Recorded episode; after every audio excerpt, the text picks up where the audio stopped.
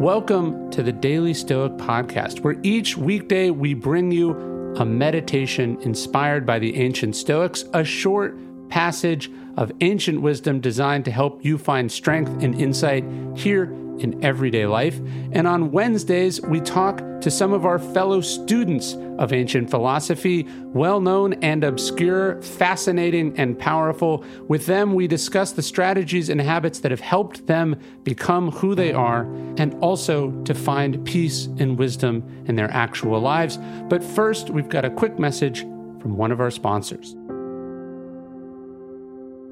The Daily Stoic is brought to you by Progressive Insurance. One of the cool things about podcasts is that you can multitask while you're listening, but depending on what you're doing right now, like for instance, if you're not in some kind of moving vehicle, there's something else you could be doing. You could be getting an auto quote from Progressive Insurance. It's easy and you could save money by doing it right from your phone. Drivers who save by switching to Progressive save nearly seven hundred dollars on average, and auto customers qualify for an average of seven discounts, discounts for having multiple vehicles on your policy, being a homeowner, and more. So just like your favorite podcast, Progressive will be with you twenty-four seven, three hundred sixty-five days a year, so you're protected no matter what. Multitask right now. Quote your car insurance at progressive dot com to join over twenty-nine million drivers who trust Progressive. Progressive Casualty Insurance Company and Affiliates. National average twelve-month savings of six hundred ninety-eight dollars by new customers surveyed who saved with Progressive between June twenty twenty-one and May twenty twenty-two. Potential savings will vary. Discounts not available in all states and situations. When you're hiring for your small business, you want to find quality professionals that are right for the job. In fact, we were just hiring for Daily Stoic and we found our new podcast editor on LinkedIn Jobs, because LinkedIn Jobs has the tools to help you find the right professionals for your team faster and for free. Over two point five small businesses use LinkedIn for hiring, like we do, as I was just saying, because LinkedIn isn't just a job board. It helps you hire professionals you can't find anywhere else, even those who aren't actively searching for a new job, but might be open to the perfect role. In a given month, over seventy percent of LinkedIn users don't visit other leading job sites. So if you're not looking on LinkedIn, you're looking in the wrong place. On LinkedIn, eighty-six percent of small businesses get a qualified candidate within twenty-four hours, sometimes even faster than that. You can hire professionals like a professional on LinkedIn. Post your job for free at linkedin dot com slash stoic. That's linkedin dot com slash stoic to post your job for free. Terms and conditions apply. You have to see both. We talk a lot here about the successes of the Stoics. We talk about Marcus Aurelius not being corrupted by absolute power. We talk about his brilliant navigation of the Antonine Plague. We talk about Seneca's brave end, which itself was inspired by Cato's towering example. But it's important that we're not just cheerleaders. The Stoics were real men and women, and that meant real flaws too. We also have to explore Marcus Aurelius's failures as a parent. Look at Commodus. Seneca's final stand against Nero was impressive, but less so when one looks at the years of complicity in Nero's service. Cato too was unflinching at the end, but was his haughty demeanor and inability to compromise what contributed to Rome's demise in the first place? There was Diotimus, who committed literary fraud, Arius Didymus, who encouraged Octavian to murder his rivals, and all of the Stoics who owned slaves. To study the past is not to just pick up what you like and be inspired by it. The pursuit of wisdom demands that we look at the failures too. What did our heroes get wrong? Where did they fall short? Most important, where are we just like them today? The purpose of my book, The Lives of the Stoics, for instance, was not just hero worship, but also sober assessment. The Stoics got a lot wrong. This was bad for them and the victims of their injustices and failures. But centuries later, it is good for us because we can learn as much about what not to do from the Stoics as we can learn what to do. And this rule is true for any era, any school, any country you decide to study. See both sides. Find inspiration as well as admonishment. Be better because of their hard-won experiences, their weaknesses and their strengths, their failures and their genius. I do think you'll like Lives of the Stoics. It was a really difficult book to do. A lot of research went into it. The idea is not just what the Stoics said, but what did they do? How did they live these ideas? What can we learn from their lives? I was lucky enough to co-write it with my collaborator, Stephen Hanselman. It debuted at number one on the bestseller list. I'm really proud of it. Check it out. It's been selling great.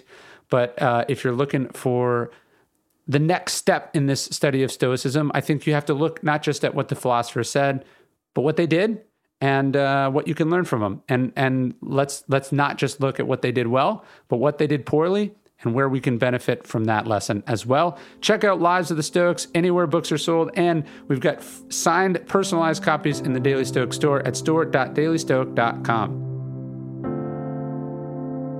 Hey, it's Ryan Holiday. Welcome to another episode of the Daily Stoic podcast. I told you a couple weeks ago I went out to Los Angeles to record some interviews and press for Courage is Calling. All of those are up. You can check out my interview with Lewis Howes, with uh, Tom Bilyeu, with Rich Roll, uh, a bunch of other ones. And you can check out the vlogs we made about that trip, including the near disastrous car accident and uh, wildfire and all the other stuff we bumped into along the way. Check that out on our YouTube channel at youtube dot com slash daily stoic. But my favorite part of the trip, I don't want to say it's the main reason I did it because it wasn't, but it was a very important bonus of the trip. I found myself on a Sunday afternoon, uh, we were staying in Venice, hopping in the car and driving across Los Angeles to do something I'd done like so many times when I lived in L A. I was driving to Robert Greene's house um, to drop something off. And that was what I did for so many years. I was working at American Apparel, I was working at this talent agency, and I'd have to go drop off the transcripts of an interview or Uh, a book that Robert had asked me to read and, you know, mark the pages of, or uh, he'd asked me to pick something up, just all the things I did as a as a research assistant. That was my job. I would stop by, drop something off, pick something up, spend a few minutes with Robert. Um, and it was just, you know, I just think back to that time so fondly. I have so much nostalgia for it. And I, you know, in retrospect, it was so formative. It made me the writer that I am today. Um, made me the, the human being that I am today. And I have so much gratitude, uh, and I feel so lucky to have had Robert come into my life. And I am deeply indebted to all his generosity and support and guidance over the years. So I was over there to drop off a copy of Courage is Calling. But more important, I was there to pick up a copy of Robert's new book, which I was so excited for. And that book is now out. It came out yesterday.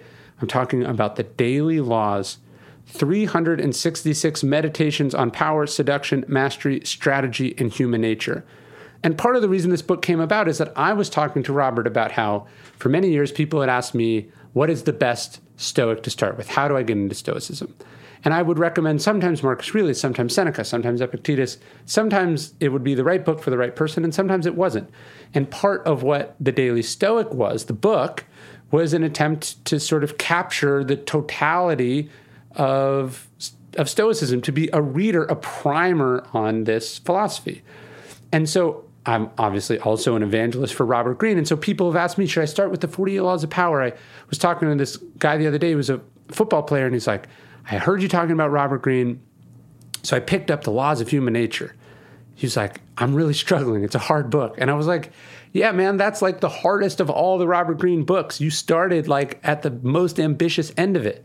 Um, and so the challenge of where to start with Robert Greene's brilliant, life-changing books has always been there. I suggest that he do like a daily Robert Greene book, the best of his thinking, sort of an introductory, a survey course of twenty plus years of writing about strategy and warfare and history and greatness and mastery and all of the things that Robert talks about so brilliantly in his books. And now that book exists, and I'm so pumped. And so when I was there, I was like, Robert, you know what? You're feeling good. He's still recovering from this stroke that he uh, tragically uh, had a few years ago. He was feeling good. His energy level was up. I had time. I was like, Robert, let's just talk about the book for an hour. Let's just let's just like kick it. Uh, and uh, I recorded it. I recorded this on a Sony camera, so we're pulling the audio from this. So if it sounds a little bit different, it's because it wasn't like in studio or, or, or with like uh, mics the way we normally do it. But it was just one of the best conversations I've had with him. I was so grateful that he made the time. I'm so excited to get to do it. I learned a lot, as I always do, in the presence of the GOAT, the greatest of all time, at what he does, um, the thing that so many of us writers in this space are looking up at the one and only Robert Greene. And it's it's wonderful to see him take this victory lap in this new book. I think in, uh, in when I did uh, The Daily Stoic, my agent said, this is going to be your best-selling book. And I said, no, that's crazy. Why would that be? Um, I think there's a chance that that that The Daily Laws becomes one of Robert Greene's best-selling book, although it's millions of copies that he'll have to sell to pass some of his uh, his classic texts. But it's just such an, a great way to get into Robert Greene. If you're interested in reading about Robert, this is the book for you. If you've been put off or intimidated or you have preconceived notions about his books, I think this is a great way to start. Uh, you can pick it up anywhere books are sold. We, of course, carry it at my bookstore, The Painted Porch. You can pick up uh, a copy online as well at the painted porch dot com, or the link will be in the show notes. But uh, Robert Greene's the best. It was so wonderful to get to talk to him, and I think you will enjoy this interview, and I know you will enjoy the new book, The Daily Laws, three hundred sixty-six Meditations on Power, Seduction, Mastery, Strategy, and Human Nature. So without further ado, here's me at Robert Greene's house talking about all those things. So this is the new book, The Daily Laws. I see it as kind of a greatest hits album.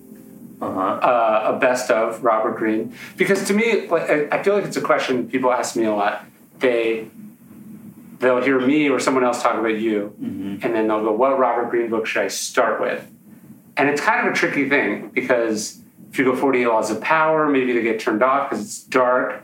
If you went with Seduction, maybe they're that's not what they're in. It, it to me, it's it's actually a question I get with the Stoics too. Like, who should you start with? It, it feels really hard, but this is, to me, perfect because it's basically the best of all of your stuff in the most digestible way. Mm-hmm. Like, I was talking to a football player, actually. Uh, he plays at Alabama, and he was he had heard that The Laws of Human Nature was really good. Mm-hmm. And I thought, that's probably, to me, that's like advanced class Robert Greene. Maybe not where I would start if I was nineteen years old. Yeah. It depends. It depends on your background and if you read a lot of books on psychology and if you can stomach going through a nearly six hundred page book. Right. But it's, you know, I have a lot of people who you wouldn't think would be reading The Laws of Human Nature, but who read it slowly and bit by bit, and particularly if you're in a situation where you're dealing with a lot of difficult people. But the way I look at the book is a little bit differently, in that um, I sort of see like it embodying kind of two main lessons that I've derived in life. The first, this one. yeah, the yeah. first one was, um, you know, unlike you, I did not have any success in my life until I was essentially thirty-eight years old. And prior to that, I had a lot of very painful experiences as I kind of wandered my way through the work world. And I was sort of entered the work world out of college with all of these silly illusions about people, about success, about who I was. And slowly they all got knocked down one by one. And it was very painful and very emotional, and it caused me a lot of drama, and it probably set me back several years. Although in the end, it gave me all the material for the forty-eight Laws of Power. And what I sort of learned from all of that, that crap that occurred to me was that really what I needed to, to forge was kind of this realistic outlook on life. Sure. Where I get rid of all the bullshit, all the things that you learned in university, all the bad ideas that you got from your parents, all the bad ideas that you get from your peers, and you're able to look at the world relatively objectively, and I mean relatively. And it doesn't mean that life becomes this kind of boring, gray world of just, it actually becomes more exciting and fulfilling. And so I learned that the hard way, that that kind of realistic attitude, which I was forged through a lot of battles, is really, really what allowed me to write the forty-eight Laws of Power. Then the second thing was the power of daily practice, yes. of habits. Now, I've been meditating for about eleven, exactly eleven years now, every single day. I don't miss a single day. If I miss one day, I make sure the next day I do two times. And the habit of doing it every day is just very fulfilling. It, it becomes something I look forward to, and it's really helped have a profound effect upon me. But habits of work and discipline, where every day you attack something, is where our, the power of our brain operates maximally. So this is a book that every day is going to make you meditate on something, and it's going to infuse you with that realistic outlook that I think kind of actually literally saved my life. No, I think I think that's right, because and what I found with the Daily Stoic is you read it once and you're getting the sort of greatest hits survey course of the works and thinking of Robert Greene. And there's a lot of value in that, and that's more than the twenty-six dollars or whatever the book costs. But it's it's really on read number two and three, right, or fifty, depending on how young you are when you buy the book. Right. That's where the value of the daily practice is. Like, I imagine your meditation is relatively the same as it was ten years ago, fifteen years ago. And the power is the groove you get into doing the same thing over and over again. Right, right.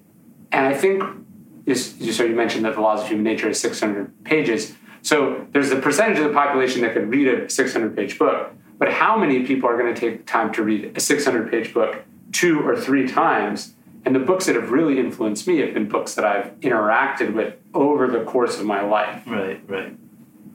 Yeah, I think there's something really special about the daily practice. This is what, like, for instance, daily or nightly Bible study is for certain people. It's, again, the words are the same, but you're different, and what you just went through or are going to go through that day is different.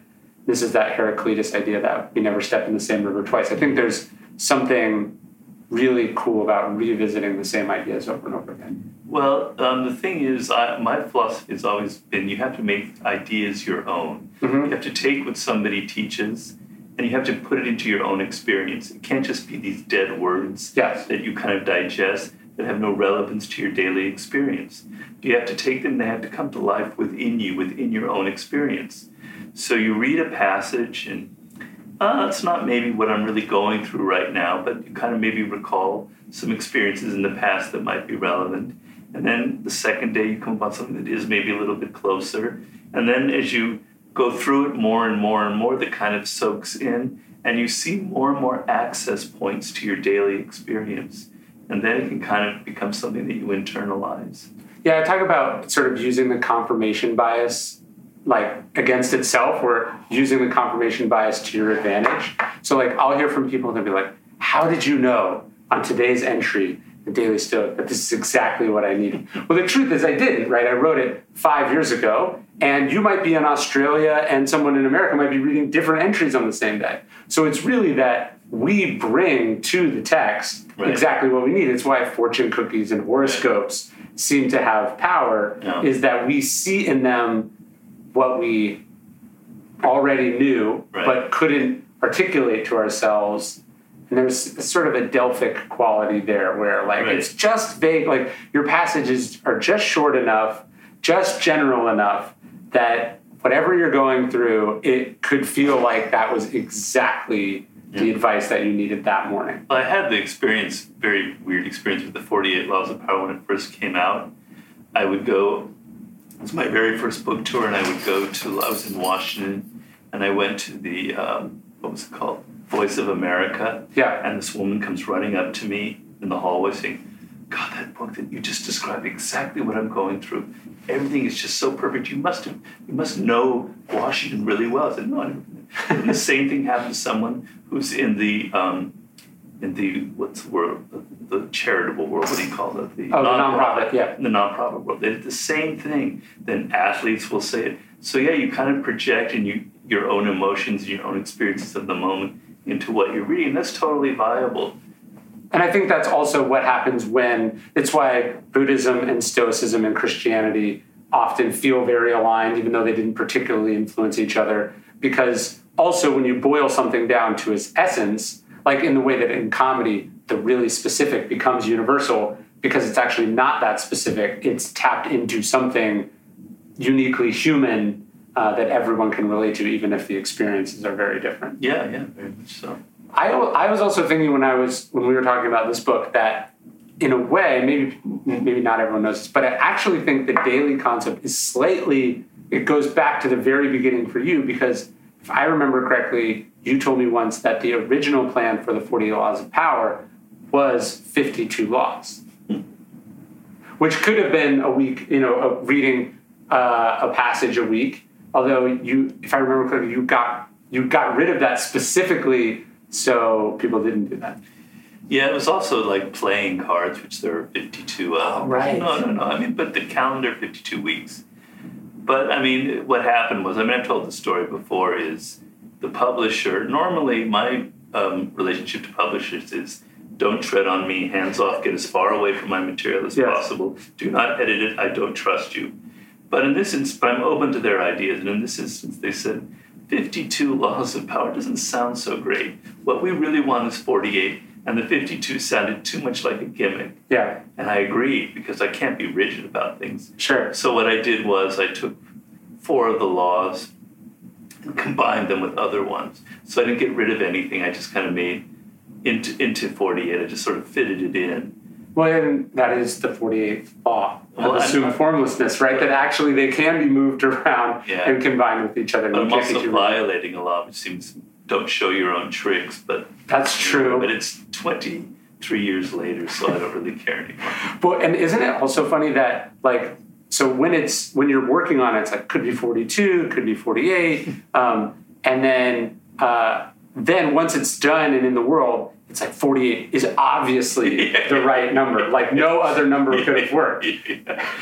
yeah, people always say, "What's the forty-ninth law of power?" I said, "There's no such thing. It's only forty-eight." Right. Everything in the universe. But, you know, numbers have a, a kind of a, a feel to them, you know, and so the, the word for the number forty-eight has a kind of power already in it, which is whereas forty-seven or forty-six doesn't have that kind of resonance. Although if it had been the forty-seven laws of power and it had sold millions of copies and had the influence, I think everyone would be saying, obviously, there's no forty-eighth law. There's only forty-seven laws. Yeah, that's true. That's true. So, so we sort of look backwards and we're like, it could have only been the way that it was. Yeah. But in reality, there was it was more malleable than... It was. It was. And, you know, to be honest with you, when I first started doing the research for it, God, so many years ago, I had like seventy-two laws. Wow. I mean, the original concept was I was going through all my research... And Yost, the man who kind of packages my material, did the cover of this book, um, he said, well, Robert, what do you, how's it coming? And I said, well, I'm working on these kind of laws of power. And he goes, wow, that sounds great. Just that phrase, you know? Yeah, yeah. And he goes, and I said, yeah, I kind of have like seventy-two. And he goes, well, just, you know, go with it. And then I sort of like kept reducing them, reducing them, reducing them until it came to forty-eight, so or fifty-two, whatever.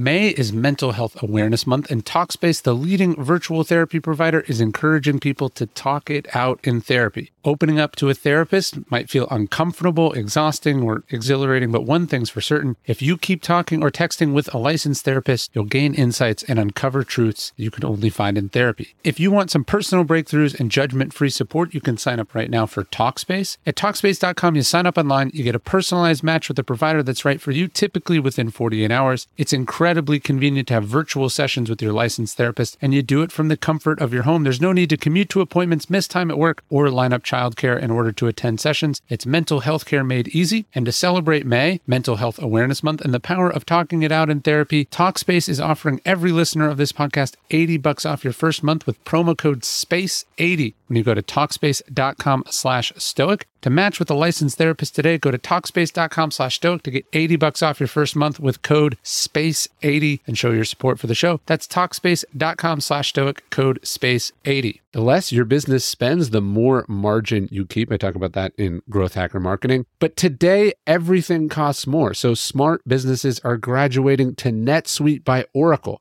NetSuite is the number one cloud financial system, bringing accounting, financial management, inventory, H R into one proven platform, helping you reduce I T costs, maintenance costs, and manual errors. Over thirty-seven thousand companies have already made the move to NetSuite. Backed by popular demand, NetSuite has extended its one-of-a-kind flexible financing program for a few more weeks. Head to netsuite dot com slash stoic. That's netsuite dot com slash stoic.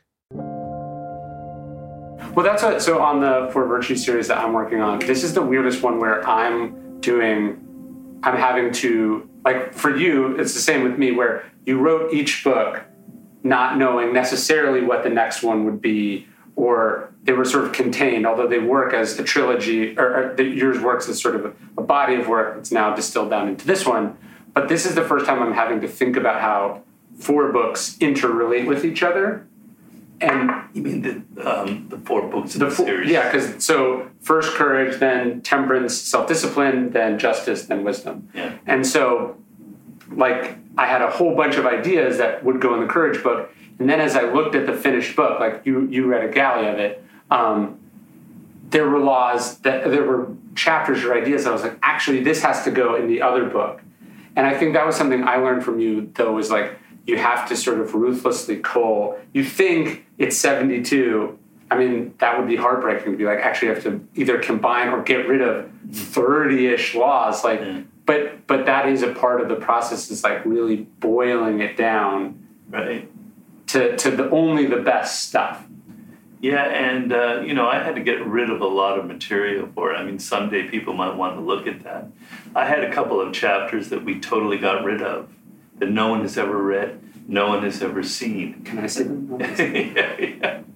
I had one chapter, it was called Use Religion.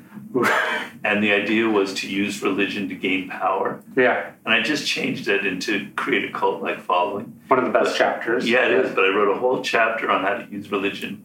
And we thought that that's too nasty, that's too controversial, and we got rid of it. But yeah, you have to be willing to get rid of things. You have to be kind of ruthless with yourself. And, you know, a lot of books now, certainly yours excluded, they're they're too wandering. They don't yeah. have a structure. You get the feeling that somebody had an idea for a first chapter, and they kind of riffed on that, and the first chapter might be good. Then they kind of lose their way. They think that everything they say and think is brilliant. They don't know how to structure. They don't know how to be ruthless with yourself. Like to say, this idea actually isn't true. It actually isn't very good. It's not relevant. Get rid of it.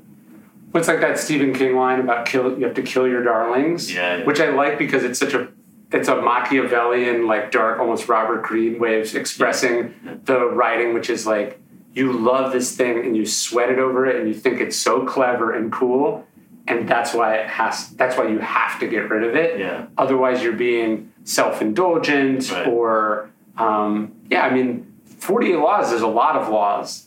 seventy-two, I mean, I could see people being sort of like, that's a lot. Yeah, yeah, yeah. And it would have been a six hundred page book. It would have been no good. Yeah. Yeah, I've killed millions of darlings over the year. I have a whole bloody battlefield full of them.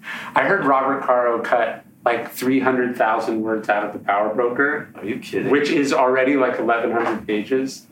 And you just Whoa. imagine how painful that would be. Even just the fact that he writes longhand. He just, does? Yeah, he writes longhand and his wife types it. But you're just like, how, I mean, that's like two books, at least three maybe. And yeah. he, just, he just left it on the cutting room floor. But it's a great book as it is. Of course, yeah. of course. As you thought about, one of the interesting things about the book is that it's not just sort of a random smattering of the best of Robert Greene. It's like built around each month there's a theme, so there's twelve themes. But was it interesting to you to see how often you return to the same theme? So, like, I would have thought, like, okay, for instance, there's the chap, there's the one about uh, grand strategist, right? Mm-hmm. Or you would think that in the month of September, you would only have been drawing on the thirty-three Strategies of War. Yeah. But actually, there's seduction in there and laws of human nature. Is it interesting to you that that... how often you touch on the same themes across your books, even though you're you're looking at it either from the lens of warfare or seduction or power or psychology? Well, I've always been kind of attracted to that idea where you pull material from places that aren't um, so logical. So, for instance, when I was doing The Art of Seduction, I really, really wanted to have war stories in there. I really wanted to be able to quote Sun Tzu, you know, and like because yeah. seduction I saw as kind of strategy. And then when I did the thirty-three Strategies of War, I wanted to have a seduction story in there. And I actually did incorporate a couple of seduction stories in there, sort of show how they cross-reference. But things that are, are, are not so predictable, that come to you from right angles, where like you're reading about war, and suddenly I'm narrating a story about a film director. Right. So I'm trying to give it relevance to all aspects of human endeavor. So a politician is seducing the public. A war strategist is actually playing on the mind of the enemy and seducing them to believe something and misleading them. So um, these kind of cross-reference points sort of fascinate me. Yeah, that's what I was going to say. I, I thought that August's chapter about persuasion was an interesting way to look at what otherwise might have been categorized as seduction or manipulation. It's like, oh, zooming out, like, even if you're married and even if you're, you know, not engaged in whatever, but you're trying to sell something to someone, or you're trying to, uh, you know, get people interested in a story or an idea or a cause, you still are relying on the same uh, timeless themes to, to do that.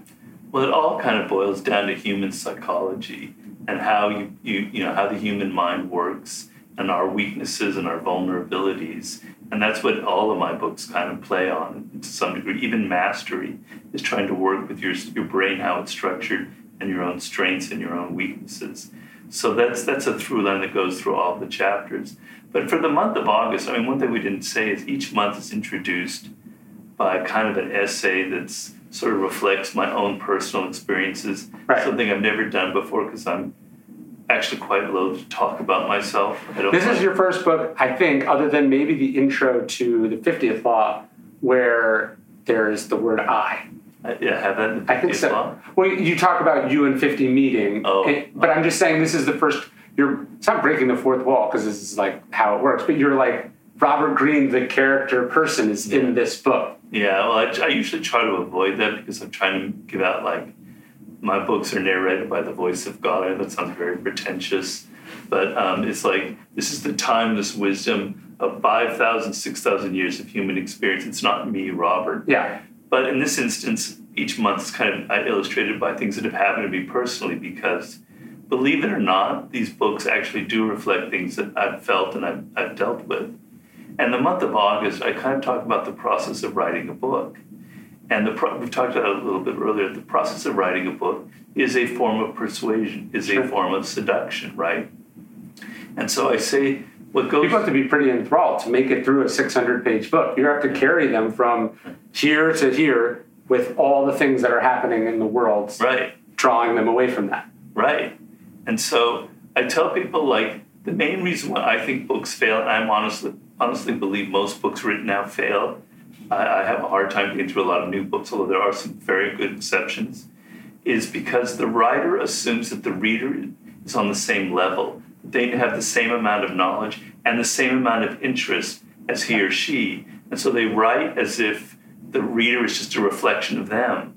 And they don't realize that that person that you're reaching has comes from a totally different socioeconomic background, maybe a different gender, all these other things that are completely different from you. And you have to kind of draw them into your world. And if you start out by being all academic and quoting these things, people turn off, right? Yeah. So it's a writing a book is a form of persuasion, but everything is a form of persuasion in life. If you're in business and you're you have a product and you're trying to sell it, you know, you have to understand human psychology. You have to get inside your client's mentality. If you're a politician, I mean, whatever. Maybe athletics is a little different, but if you're a coach, and I've dealt with coaches before, that's very much part of the game. Well, yeah, and I think like the decision not to be in most of your books is part of that, because it's easier as a writer to be like, here's what I think. Like yesterday, I was at the store. Blah, right, that's right. It's actually harder and requires more work to go, how can I find something in history or that's bigger or more universal or more compelling that is more likely to persuade the reader? Because You, I think it, talk about ego is the enemy. If you assume the writer is your, fa- if you assume the reader is your fan, that they care about you, that they know who you are, that they're interested in what you had for lunch yesterday, you are deluding yourself. You have to do the work to say like, no, I want to, I want to create this vision or this universe yeah. that sucks you in. And Napoleon is way more interesting than you or I. Yeah, so I'm kind of violating that here. I hope that doesn't turn people off. See, I think it's the opposite, because now that you are, like, I think if this was your first book, it would be yeah, indulgent. Yeah, yeah. But now, twenty years in, yeah. you so now people do, you know, you cultivated this air of mystery to, to go to the laws. And now, by revealing just a little bit, you're actually making it, I think, more seductive, because now I'm matching the words, I'm, I'm matching the ideas with the human being who made them. And it's I think, more enthralling. Well, there are a lot of things I didn't reveal, a lot of stories about my past that I will never reveal that are weirder than anything in there. Sure. So, you know, don't think that you... you Those are in your papers? Yeah, yeah. Well, Anno could narrate them someday, or, or my sister or somebody, but yeah. Yeah, it's... Uh, I, I do think most books don't do a good enough job convincing the reader to give a shit. Right. You know, and that's why it's, I think it's good that your books are controversial, and, and people, I think, sometimes misunderstand why that is. But it's like, controversy is also caring. Yeah. You know, like you're, if you have a negative, like I've liked, like people will be like, uh, I haven't read your book, Ego is the Enemy, but I disagree. And I go, that, that first off, that is what ego is. But um, but the fact that you have a strong opinion right. based on the title alone yeah. is already, it's already won out over ninety percent of books that right. are out there. And so I think when you can make a strong argument, like I think with the new book, the um, the Sublime, just even that, like I'm like, what is that? Right? Like that's not, that's a thing I vaguely know, but I don't know. And so I'm already like want to know more. I'm really struggling with that book. I mean, it's, you know, it's, I think it's going to be very interesting and very successful, but I have to make an even extra leap to try and make this so relevant to the reader. It's very difficult because it's it's experiences that aren't having to do with power. It has to do with things that are slight. I hate the word slightly more spiritual. Please excuse me, but um, what's more ineffable? It's not like yeah. here's what troops did on this battlefield, right. and and this is the terrain they won. Right. So how do I relate that to the reader? I had that problem with the war book. How do I make Napoleon relevant to your personal life? So it's actually been a problem throughout all my books. But don't you think that's the journey you're on? Like if, if it was getting, the whole point of mastery is that you should be applying it to harder tasks. Yeah. Well, I don't know if you go through the same thing. You, you should answer it. Um, if I f- ever feel like The, the next book is kind of dead. It doesn't really feel like a challenge. It's like I'm just kind of riffing off my past success and kind of just doing variations on the same sure. theme. Something dies inside of me, and then something dies inside of the book. It has no spirit, no life. So I have to feel like I'm surprised by it. I have challenges.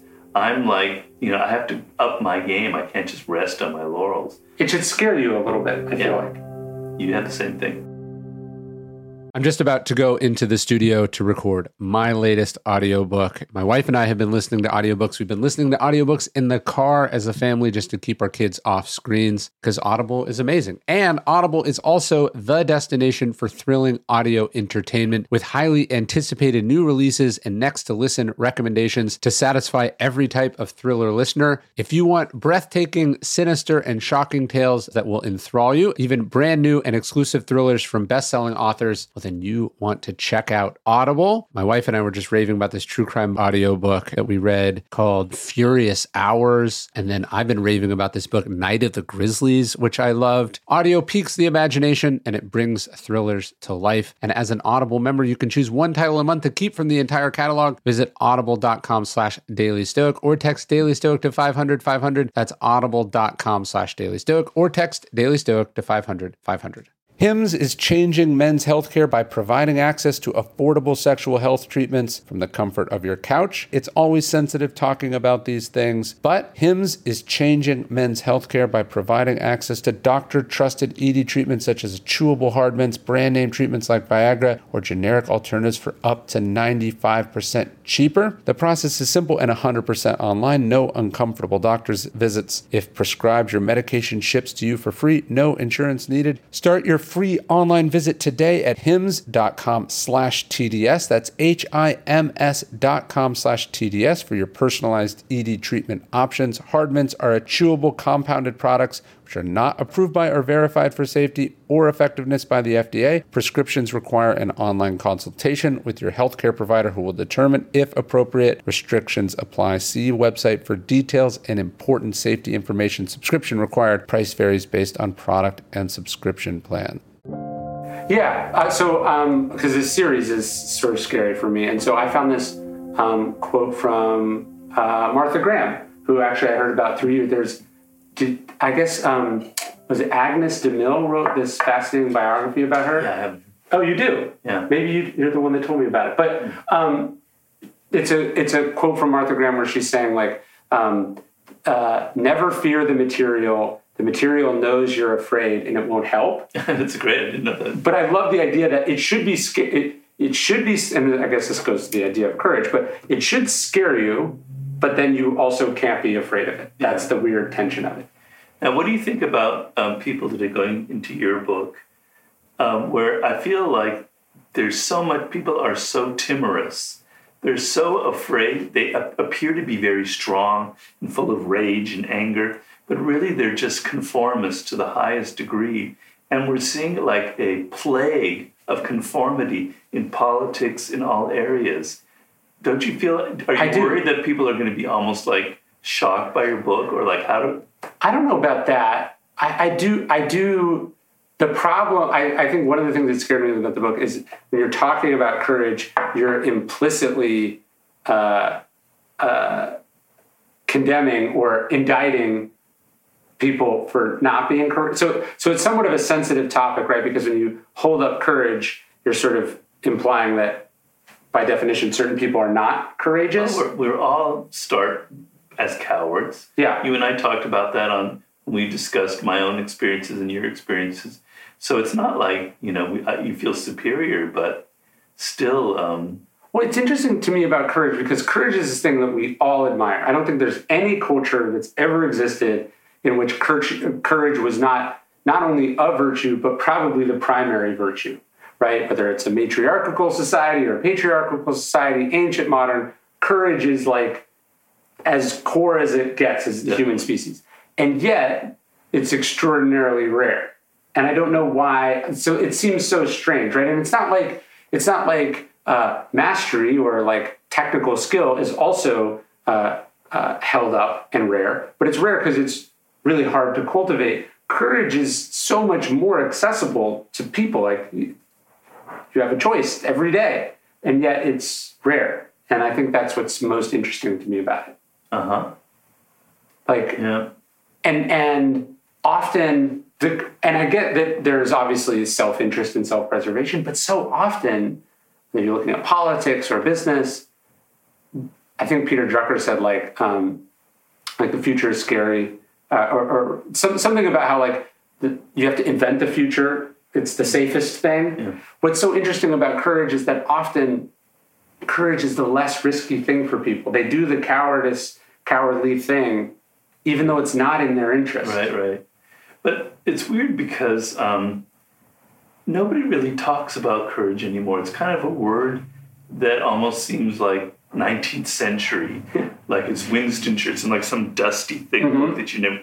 Who, who so it, it's kind of weird that it's so important, but nobody really talks about it anymore. Well, I, I have a chapter in the book about earnestness, mm-hmm. and there's a great quote from General Mattis that he, where he says, "Cynicism is cowardice," and I think sure. that's that's part of it. It's like to talk about courage, it feels like a little sentimental, sentimental, or it's just like. It's Like we, we have this expression now, like someone's a try hard, like they, they I didn't know that, or or like someone's thirsty, like they, they want it too bad. Like it feels a little lame to be to like talk about courage, right? Like the great man of history theory feels silly compared to the idea of like systemic oppression and and that, like it's easier to be cynical and say that it's hopeless and broken than to courageously like believe in or be committed to anything. Right, right. Which is sad. It is sad. Well, that's why I think that this book is so important because you bring it down to the level of the individual. So we often think like it's, we think in large, big paint strokes of society at large for change, that we all have to organize, et cetera. But it comes down actually to individuals making certain decisions and cert- taking certain actions that are courageous. Well, that's what I've been trying to wrestle with, where it's like, you, let's say you look at a politician, you're like, why won't they just do this, right? And it seems, and and they should, and that's obvious. But don't you think there's also, it's like, when was the last time I jeopardized the future of my profession for an idea that I believe in? So I think one of the weird things about courage is that we, we spend a lot of time questioning other people's, but less time actually like looking hard in the mirror and going like, yeah. When you know, you know what I, like, it's easy to go, why won't LeBron James, you know, talk about China? It's because he's afraid of losing his endorsements. And that may or may not be completely true and uh, fair criticism. But, like, when was the last time I, you know, like, said anything negative about a major source of my income? You've said you've had you've stirred up a few hornets' nests about. I, I have. I'm just say, I'm just saying it's really easy to question other people's courage I know, I know. as a as a as a smokescreen for having to be like, what are you doing in your own life? Yeah, yeah. Well, you know, I, that's probably why I didn't go into politics in the first place. So I didn't have to have get into that dirty position. But um, you know, that's what we did in the last talk we had.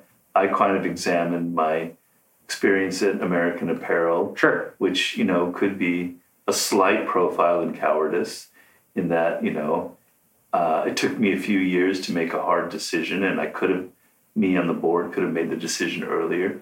But, you know, I had to confront certain weaknesses in myself that were emotional about betraying a friend, et cetera.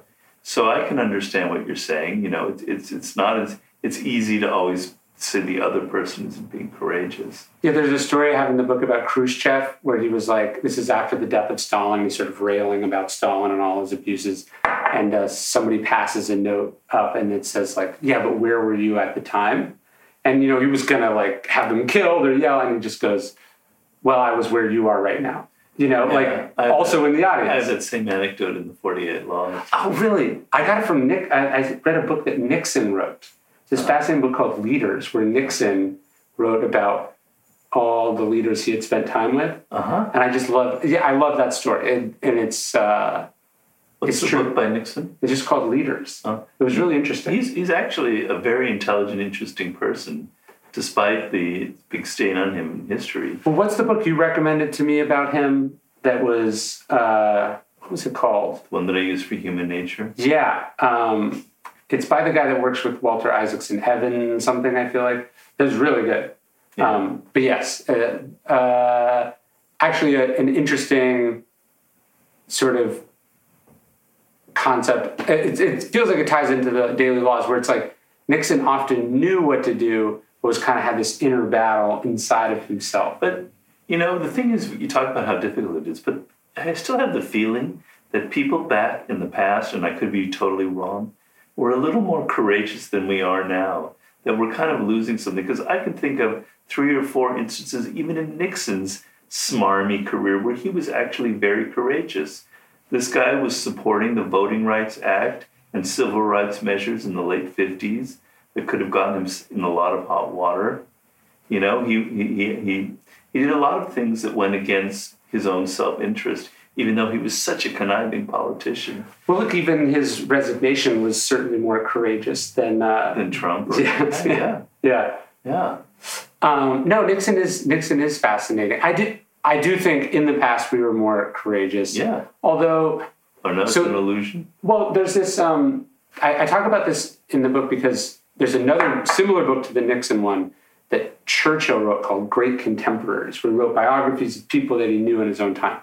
And he was talking about, like, Lord Ashby, I don't know, some British character that wasn't particularly important, but that was the point. He was saying that he was a great man who lived in a time of small events. And I thought that was interesting because I think people see themselves that way now. Um, you know, we're not in the middle of the civil rights movement or this or that. Um, but I was kind of thinking about, okay, well, when did this guy live? And it was like, you know, like eighteen thirty to like nineteen hundred or whatever. And it's like, it's small events, but also like slavery still existed. You're talking about in England. Yeah, in England. I'm talking about in the world. Like slavery still existed. Imperialism still existed. Yeah, you had the Boer Wars, you had. So he lived in a time of small events, but only because he chose not to participate in mm-hmm. larger events. So when you look at it and you go, oh, people were more courageous in the past. They were, but also they also kicked the can down the road on a lot of stuff yeah. as well.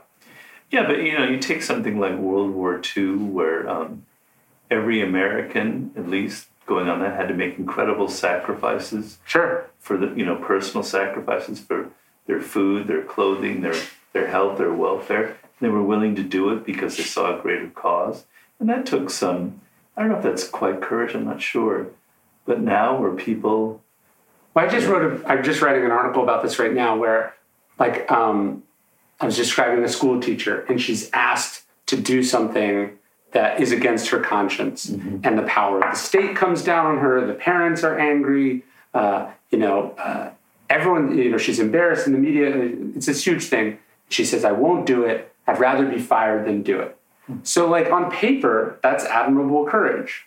But what if I tell you that what she's expressed, what, what she's doing is refusing to take a vaccine? Um, and so it's interesting, right, too, that courage isn't simply defiance or courage isn't simply standing alone. Right. It also matters what you choose right. to be courageous about. And so I think that's also something we're struggling with is, like, we do live in a time of relative peace and prosperity. And so I think people, like, they want to be courageous or they grew up admiring courageous people. Yeah. And they're not... They don't, left and right, don't always, they kind of will make either a mountain out of a molehill or they'll ignore something. They, they don't quite know where to apply the courage. And courage isn't, it, courage is only valuable in conjunction with the other virtues. I see. And you make, and you make that point in there. Yeah, there's a Lord Byron quote. He says, the cause makes all. Yeah. That hallows or degrades courage in its fall, or yeah, that hallows or degrades courage in its fall. But who's the arbiter of what the great cause is? I know that's touch upon a problem there. That's the tricky thing for sure. But, like, okay, um, uh, was it uh, Lieutenant William Cowley, the, the Mile yeah, massacre? Yeah, yeah. He, everyone in his unit, under penalty, refuses to testify against him. Right? Is that courage? No. But it was scary, right? Like, so it's, there's a tension in courage. And I, it's like courage is rare, but then courage applied to the right thing is rarer still. Yeah, but then you come back to the point, who's the arbiter of what is right? I mean, I know. I know. Um, I mean, maybe that's what you're going to discuss in your, your a way to kind of a standard that we can apply. Well, that's how the virtues relate to each other, right? So courage and self-discipline are connected because if you're, you know, like you think about restraint or when to retreat or discretion is the better part of valor. And then, yeah, justice and courage are inextricably intertwined because courage in pursuit of an unjust cause.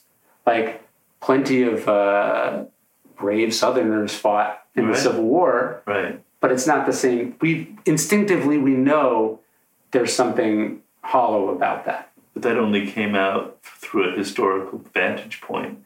Like, they at the time never thought that, and really even up until, like, contemporary times, people really. I can remember growing up where the South and the, and the cause of the Confederacy, yeah, it was kind of despicable. But Robert E. Lee, he was a courageous general, right?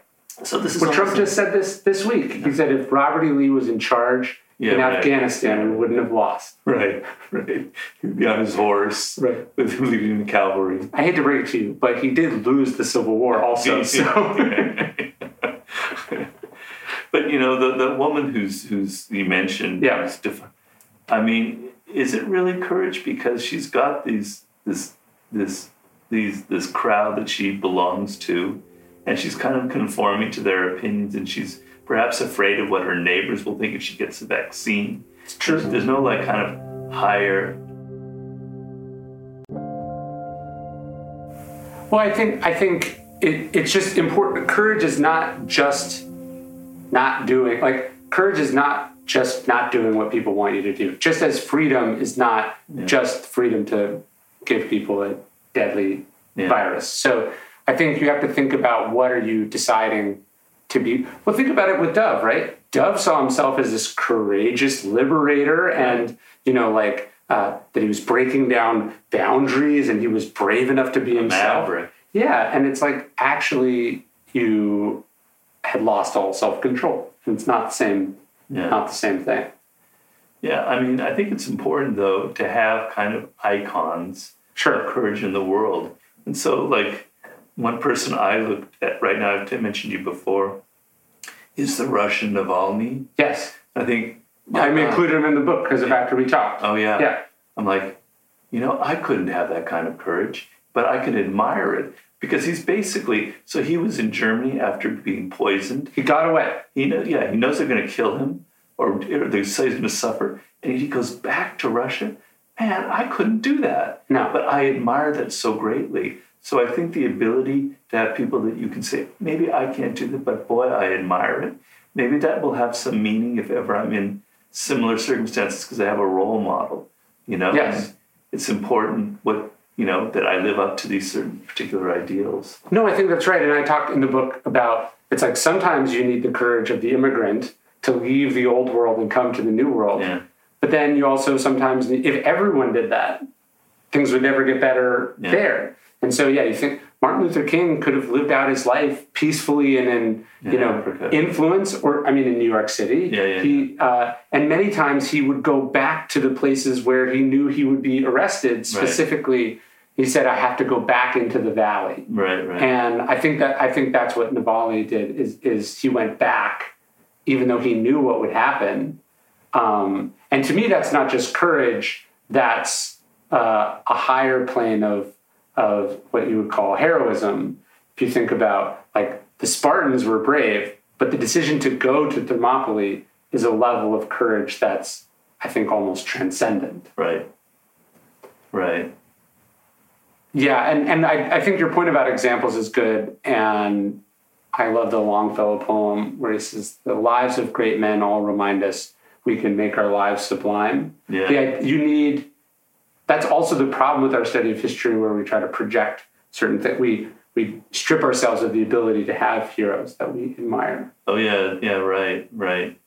It's all like looked at through the prism of our own values now. And so, you know, they believe in things that we are despicable, or they did this one act that right. is morally dubious to us today. Who who would ever survive that kind of scrutiny? You could even apply it, I suppose, to Navalny if you wanted to be that cynical. He has a bunch of regressive, ridiculous beliefs from what I've what I've read. Well, he did earlier yeah. on. Yeah. Yeah.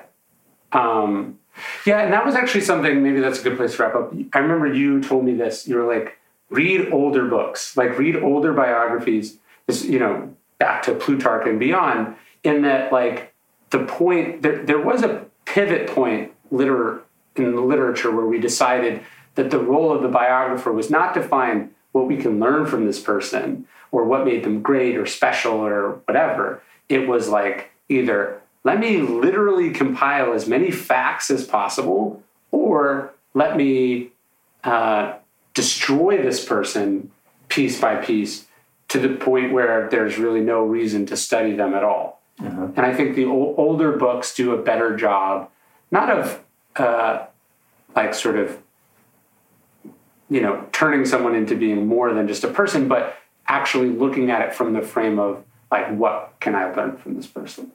Yeah.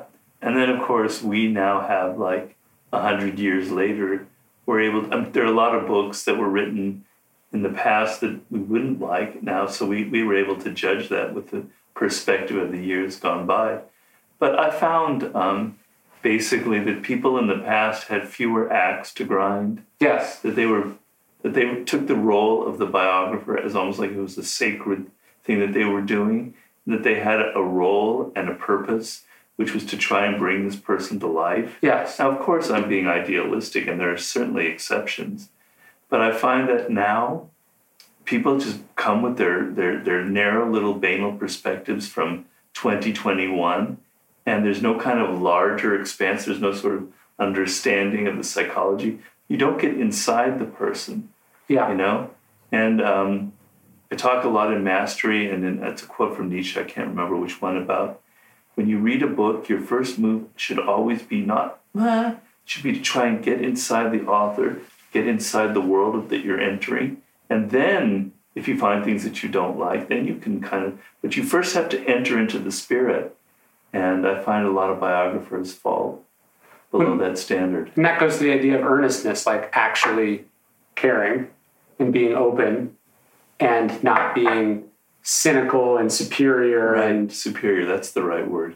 Um, and, and you have to believe, right? So it's like, if you don't believe that an individual can make a difference, yeah. then when you write about Churchill or whomever, Yeah. Your frame of reference is to think about how this person wasn't special. Right. And that there isn't anything to learn from. You're you're you're going into it with the spirit of debunking or minimizing. Right. And you might as well just don't do it then. Like, right, you know, right. why why spend five years of your life writing about someone you don't respect or that we shouldn't be? Because it'll sell, because audiences will read that. Audiences love the debunking, they love the cynicism.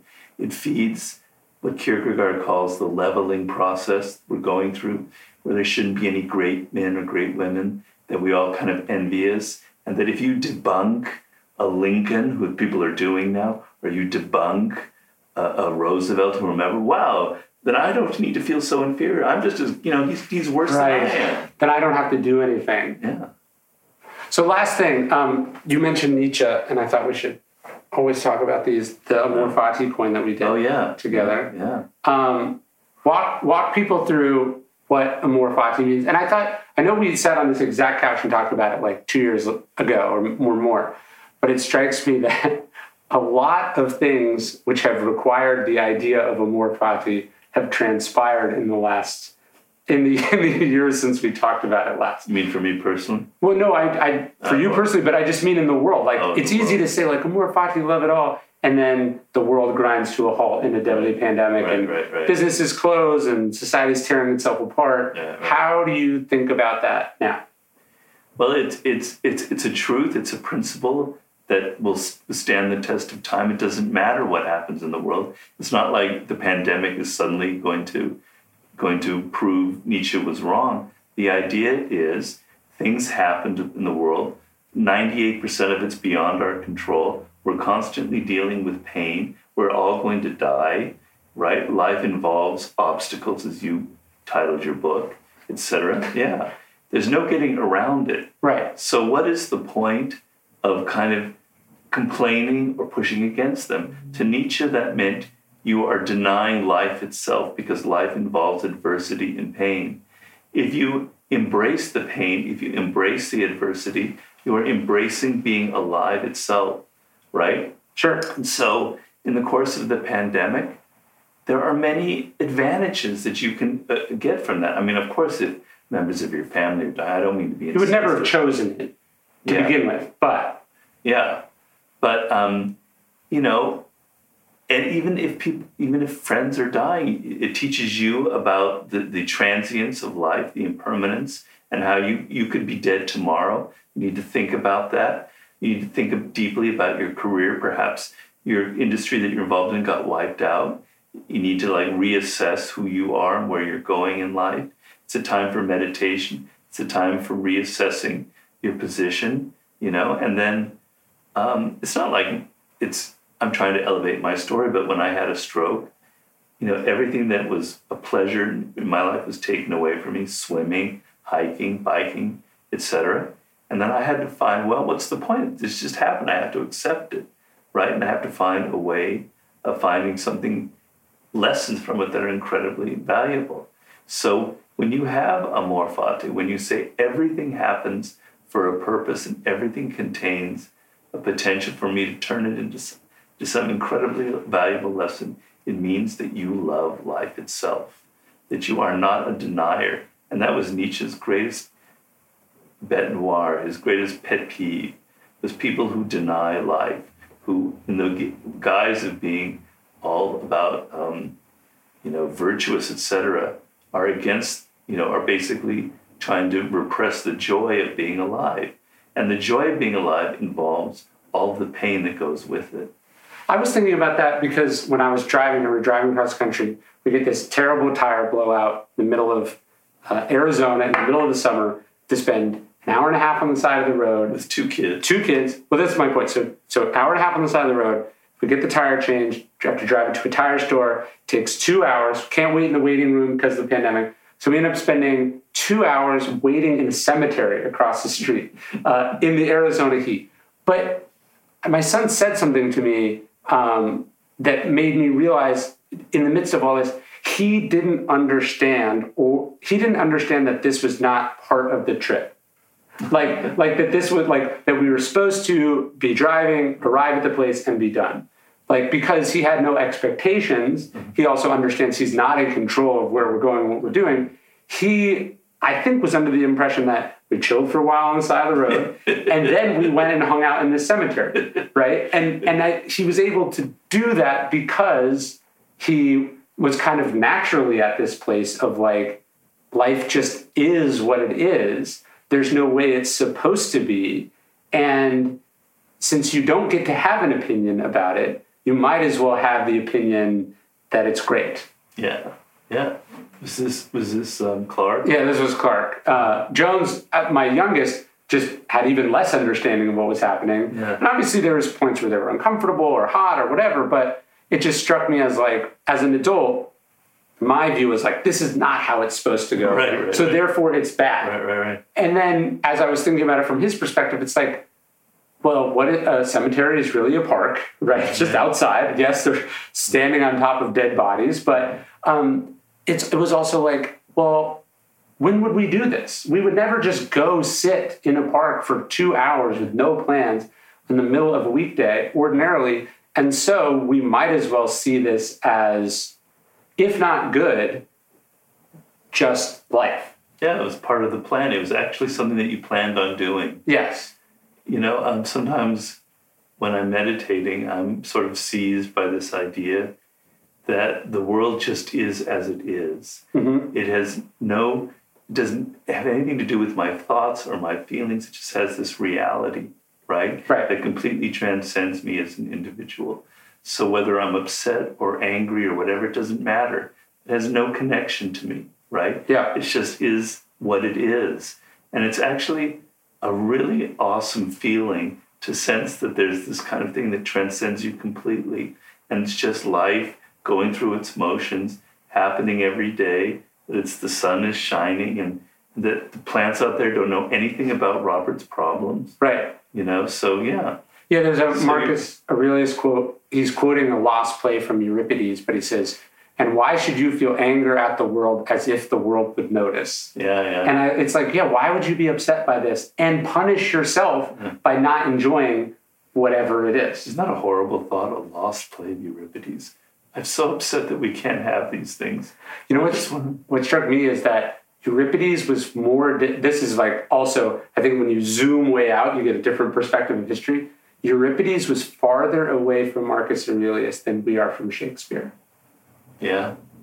And so you're just like, oh, man, you know? Yeah, yeah. So he could read these lost plays. He he either had a fragment of it or he knew the play or it was performed still and it was lost. And, and Euripides wrote like seventy, eighty plays of only which like seven or eight survive, and they're all amazing, or maybe more. Yeah, and I mean, obviously there's lost versus the Stoics. Soft, oh, Stoics. Yeah. Do you, do you think that um, Amor Fati... Uh, because I was thinking about this definitely during the pandemic, but Amor Fati to me also feels very intertwined with the best piece of advice you gave me, which is the alive time, dead time idea. Because to me, alive time, uh, Amor Fati is saying yes to life, which is actually that there's a new Viktor Frankl like series, like a lost set of his lectures called, really? yeah, the, t- the title to me is amazing. It's Yes to Life. The subtitle is In Spite of Everything. Oh, that's good. And to me, I feel like, Um, saying, is that his own title, or did they just put it? I on? think he's. I think that cool. phrase is is okay, from. But the idea that um, Amor Fati is saying yes to life, or it, to me, it is choosing a lifetime. Does that sound right to you? Yeah, I mean, um, so let's take the the idea that you're in some awful, awful job, which the majority of people are in. Sure, to be honest, and I was in earlier, so I understand it very well. So if your attitude is, God damn, this job sucks. I can't wait till I get out of there. I hate these people. Why do I have to serve them? Fuck shit, fuck shit, et cetera. That is dead time. Right. Because you're not thinking, you're not interacting. You're just going through the motions. Eight hours passes and nothing has happened inside of you. You are dead. You are spiritually and morally dead inside. Right. But let's turn it around and you say, man, this job is kind of boring, but actually, I'm learning a lot about myself. I'm learning, I don't want to have this job. I'm going to go to night school, I'm going to go home, and I'm going to study. And actually, these people I'm dealing with, if I try and actually help them or be nice to them, maybe something will come back to me, or maybe I'll learn something about people's psychology. So your attitude is, I'm going to learn from this experience. Right. Now everything come, turns green inside of you. It's like a plant that's living and growing and developing. And so that, to me, is a lifetime. And it can happen in any situation. And in meditations, and that's why we have the fire on the front. Mark Sharma says that, you know, a fire turns everything right. into flame and brightness. To great me, quote. it's it's great. And I think it's also the indictment. So if you're if you're deciding to see it as dead time, or you're deciding to resent it or argue about it, what you are implicitly admitting is that you don't have a very strong fire. That your fire, because, you know, like if you just have a little fire and you throw a big log on it, it puts it out, right? Or too much oxygen can put it out. But if the fire's really going, it trans, it, it lights it right up. It, right, it, right, it's right. able to consume That's it. That's a great way of putting it. So you're essentially admitting, like, I don't have what it takes to, right. like, you're the one that sucks. The right. job is is what it is. Right. You're the one who's not talented enough, driven enough, open enough, whatever, to at least use it. That's not to say you have to do it forever. You can leave and change. Well, you will. But the thing is, think of it this way. When you're going through it and you're in the dead time zone, which is happens a lot, and I've known and dealt with it personally, you actually feel pretty bad about yourself at the end. You start getting down on yourself, and you start developing this attitude that you maybe aren't worth more, that you really can't achieve more, anything else. But if you can, if you make that transformation like the fire that you're talking about, you have a tremendous sense of pride. Sure. Like, I have been able, you know, all these rich, privileged people, they don't understand. I actually am going through hardship, but I'm turning into something great. You feel pride, you feel a sense of that you're worth something. And that translates in a year or two into actually creating and getting out of your shit job. Right. So you create, in, in creating this larger fire, you create an attitude that's actually going to change your circumstances. And it makes you feel much better about yourself. So why go in the opposite direction? Right. It's like life is too short to not, to, to feel anything but amor fati. Yeah. Because you're, you're... Well, again, you don't have a choice, so you might as well like. Yeah. Yeah, it's not easy. No one says it's easy. No. But it's in, simple, but not easy. It's simple, but in, in doing something that's hard, there's an incredible value in, in taking these challenges head on. Sure. And not, you know, not being a wimp and not being lacking the courage to to turn it into something positive. That's right. It was awesome to see you again. Yeah, yeah, it was great. I haven't done this in a while. Thanks so much for listening. If you could leave a review for the podcast, we'd really appreciate it. The, the reviews make a difference. And of course, every nice review from a nice person helps balance out the crazy people who get triggered and angry anytime we say something they disagree with. So if you could rate this podcast and leave a review on iTunes, that would mean so much to us and it would really help the show. We appreciate it. And I'll see you next episode.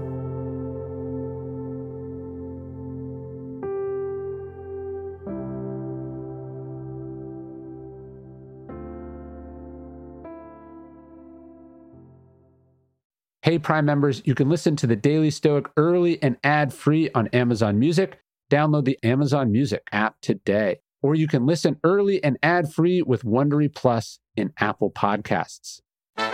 Do you want to hear about the one hundred dollars wedding dress that just saved Abercrombie? Or the tech acquisition that was just like Game of Thrones? Or the one financial equation that can solve climate change? Then check out our daily podcast, The Best One Yet, or as we call it, T-Boy. This is Nick. This is Jack. And we pick the three most interesting business news stories every day for the perfect mix. twenty minutes each morning, you're going to feel brighter. We call it Pop Biz, don't we, Jack? Where pop culture meets business news. So whether you want to kick off a conversation with your buddies, or you're going for that promotion at work, or you just want to know the trends before your friends, feel brighter by starting your morning with us every weekday. Listen to The Best One Yet on the Wondery app or wherever you get your pods. You can listen to The Best One Yet ad-free right now on Wondery Plus. For more deep dive and daily business content, listen on Wondery, the destination for business podcasts. With shows like The Best One Yet, How I Built This, and many more, Wondery means business.